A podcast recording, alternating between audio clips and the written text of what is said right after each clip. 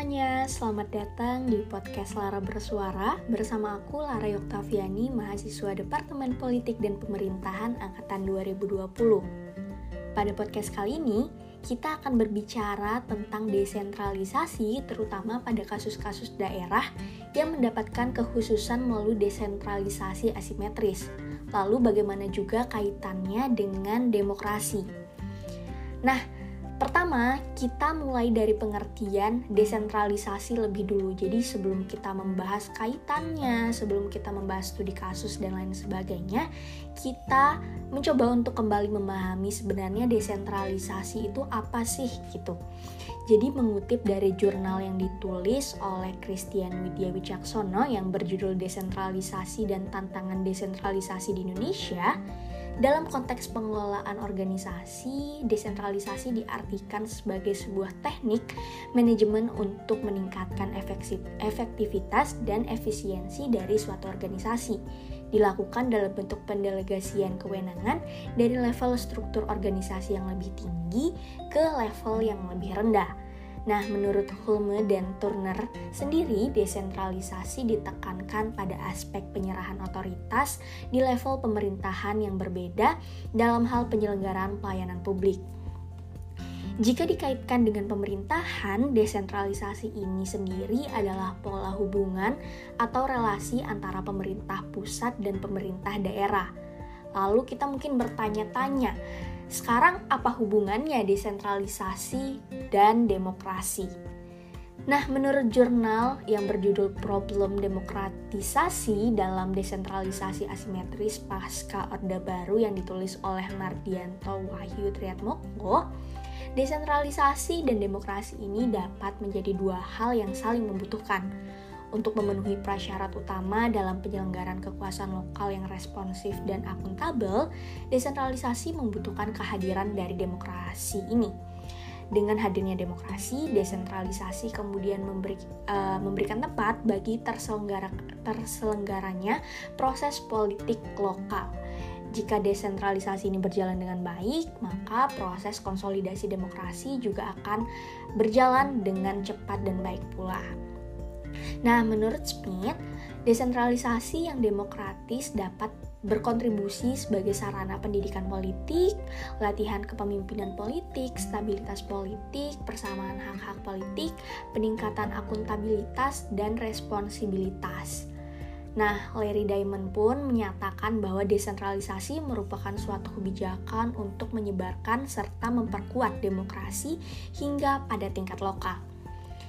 Di beberapa daerah ada karakteristik-karakteristik yang sifatnya khusus sehingga perlu dipertimbangkan untuk pemberian kekhususan dalam bentuk desentralisasi yang sifatnya tidak sama untuk setiap daerah. Desentralisasi asimetris ini kemudian dirasa jadi hal dan peluang baru untuk mengatur hubungan pusat dan daerah-daerah yang memang daerah itu sifatnya khusus atau punya karakteristiknya sendiri. Nah, dalam tulisan yang berjudul Desentralisasi Asimetris di Indonesia yang ditulis oleh Mas Bayu Dardias Kurniadi, terdapat penelitian yang dilakukan oleh JPP tahun 2010 atau yang sekarang dikenal dengan Departemen Politik dan Pemerintahan tempat saya berkuliah yang menunjukkan bahwa setidaknya ada lima alasan yang menjadi dasar mengapa desentralisasi asimetris di Indonesia ini harus dihadirkan atau harus diterapkan. Pertama, ada alasan-alasan yang bersifat eh, konflik atau separatisme. Yang kedua itu alasan ibu kota negara. Yang ketiga adalah alasan sejarah dan budaya. Yang keempat itu alasan perbatasan. Dan yang kelima itu pusat pengembangan ekonomi. Di Indonesia sendiri, asimetrisme ini diberikan kepada beberapa daerah, di antaranya adalah DKI Jakarta, Aceh, Papua, dan yang terakhir daerah istimewa Yogyakarta. Oke, mungkin kita akan membahas satu persatu tentang bagaimana penerapan asimetrisme yang terjadi di beberapa daerah ini. Yang pertama, kita akan mencoba untuk membahas DKI Jakarta. Kalau merujuk kepada lima alasan yang udah aku sebutin tadi, ya pasti kita langsung dapat menjawab alasan mengapa pada akhirnya Jakarta mendapatkan kekhususan ini, yaitu karena uh, penerapan desentralisasi asimetris di Jakarta alasannya karena ya ibu kota negara. Nah, DKI Jakarta ini telah lama mendapatkan uh, status kekhususan bahkan ketentuan mengenai kekhususan dari DKI Jakarta sendiri sudah berkali-kali mengalami revisi. Dengan adanya kekhususan yang didapatkan, posisi DKI Jakarta sebagai pemerintah daerah yang mendukung penyelenggaraan pusat e, pemerintah semakin tegas nih. Kekhususan yang didapatkan dari DKI Jakarta ini juga kemudian diwujudkan dengan penunjukan bupati atau wali kota dan DPRD kabupaten atau kota oleh gubernur. Jadi tidak ada pemilihan uh, pilkada di tingkat kabupaten atau kota untuk kedua posisi tersebut.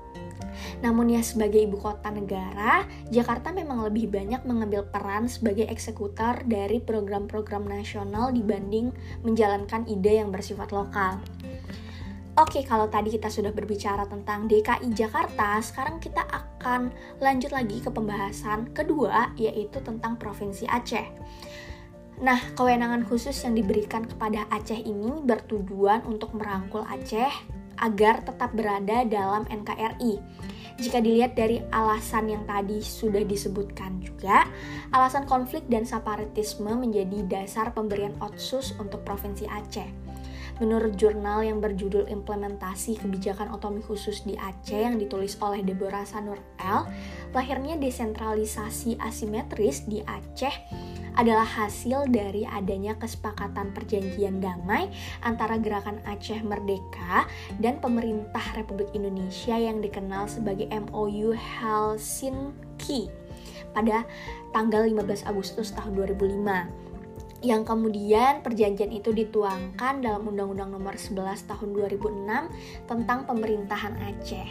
Nah, pemberian otonomi khusus kepada Aceh ini tidak semata-mata sekedar pemberian hak namun juga kewajiban konstitusional untuk tujuan kesejahteraan masyarakat Aceh sendiri.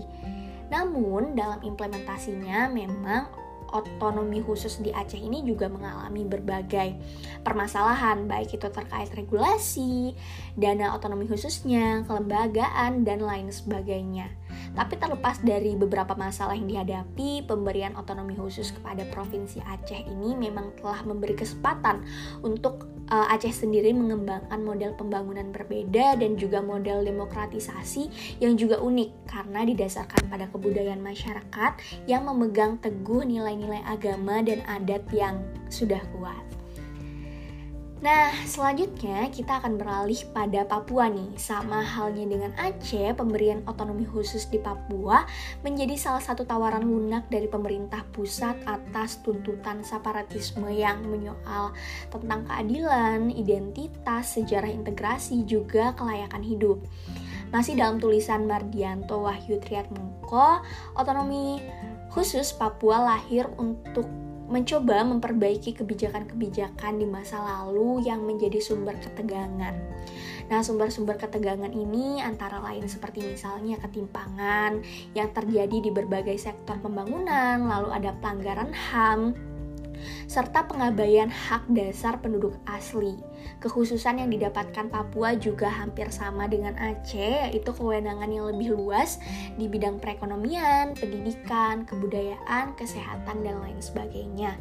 Lalu adanya dana otonomi khusus dan dana bagi hasil, sumber daya alam dengan presentase sama, lalu ada juga keleluasaan untuk mengekspresikan identitas lokal melalui lambang daerah dan penamaan lembaga lokal.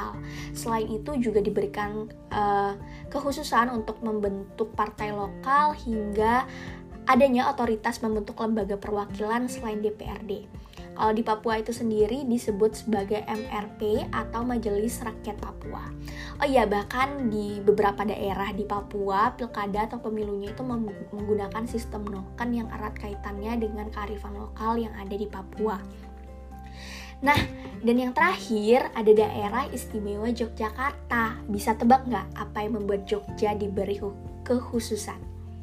Oke, satu, dua, tiga pasti semuanya udah pada jawab. Ya, karena faktor budaya dan sejarah. Status istimewa yang sekarang melekat di Yogyakarta adalah bagian integral dalam sejarah bangsa Indonesia. Hal ini juga terjadi karena begitu Indonesia merdeka, Sri Sultan Hamengkubuwono ke-9 dan Sri Paku Alam ke-8 menyatakan bergabung jadi Presiden eh, Soekarno waktu itu memberikan piagam kedudukan kepada keduanya. Nah, proses demokratisasi di Jogja pun terus berlangsung sesuai dengan dinamika politik lokal yang menekankan uh, substansi demokrasi mus uh, dengan musyawarah untuk mencapai mufakat. Sampai saat ini pun uh, eh, DIY belum melaksanakan pemilihan gubernur dan wakil gubernur karena sistem yang diterapkan di daerah ini adalah penetapan secara langsung. Yogyakarta pun saat ini dikepalai oleh Sri Sultan Hamengkubuwono ke-10. Sebelumnya, kekhususan mengenai posisi kepala daerah di Yogyakarta masih sekedar hanya berbentuk konsensus antar masyarakat. Sampai pada akhirnya di tahun 2012, Undang-Undang Nomor 13 Tahun 2012 tentang keistimewaan daerah istimewa Yogyakarta disahkan dan akhirnya menjadi konstitusi yang melindungi serta mengatur Kesultanan Ngayogyakarta Hadiningrat sehingga punya payung hukum untuk mengatur wilayahnya sendiri. Oke, kita sudah selesai membahas keempat daerah di Indonesia yang diberikan kekhususan dalam bentuk desentralisasi asimetris. Ya lagi-lagi pemberian kekhususan ini memang ditujukan untuk menghargai dan mengakomodasi karakteristik karakteristik khas dari daerah-daerah yang udah aku sebutin tadi Nah, menurut aku sendiri dari praktek-praktek yang dilakukan oleh beberapa daerah dengan desentralis desentralisasi asimetris itu ada wujud-wujud demokrasi juga yang diterapkan dengan cara yang berbeda. Waktu di salah satu uh, kelas mata kuliah politik desentralisasi dan otonomi daerah sempat tuh didiskusikan tentang wujud demokratis demokrasi seperti apa uh, di berbagai daerah gitu. Misalnya ketika kita berbicara tentang sistem noken di Papua yang tidak menerapkan sistem one man one vote seperti yang general diterapkan di Indonesia dan juga mungkin tidak menerapkan beberapa asas pemilihan umum yang berlaku secara nasional, tapi sistem itu tetap dapat kita katakan sebagai sistem yang demokratis karena uh, untuk masyarakat Papua sendiri, untuk masyarakat di daerah dengan otonomi khusus itu sendiri yang di mana dalam konstitusi juga diatur tentang eh, hak-hak yang harus dilestarikan dari masyarakat hukum adat ada konsensus yang hadir di tengah masyarakat adat Papua gitu jadi walaupun tidak menerapkan one man one vote tapi itu tetap bisa kita katakan sebagai proses yang demokratis karena adanya konsensus di antara masyarakat adat di sana. Nah, begitu juga dengan Yogyakarta, tidak adanya pemilihan uh, gubernur secara langsung setiap lima tahun sekali atau mungkin tidak dipilih oleh rakyat secara langsung melalui pilkada itu bukan berarti bahwasannya Jogja tidak demokratis gitu. Wujud demokrasi yang dihadirkan di Yogyakarta itu adalah wujud demokrasi dalam bentuk lain yang sudah sesuai dengan budaya yang mengakar di sini sesuai dengan konsensus yang telah sama-sama diyakini dan dipercayai oleh masyarakat. Ya intinya menurut aku pribadi, desentralisasi asimetris juga keterkaitannya dengan demokrasi merupakan hal yang menarik untuk ditilik lebih jauh karena desentralisasi ini sendiri merupakan wujud-wujud uh, atau upaya-upaya untuk mengkonsolidasi demokrasi menjadi lebih kuat gitu. Nah, uh, tapi karena kita juga udah bicara panjang lebar di podcast episode kali ini, mungkin aku akan mengakhiri pembahasan kita yang menarik pada podcast kali ini sampai di sini dulu. Kalau misalnya ada kekurangan atau kesalahan, aku minta maaf. Sampai bertemu di podcast selanjutnya. Dadah!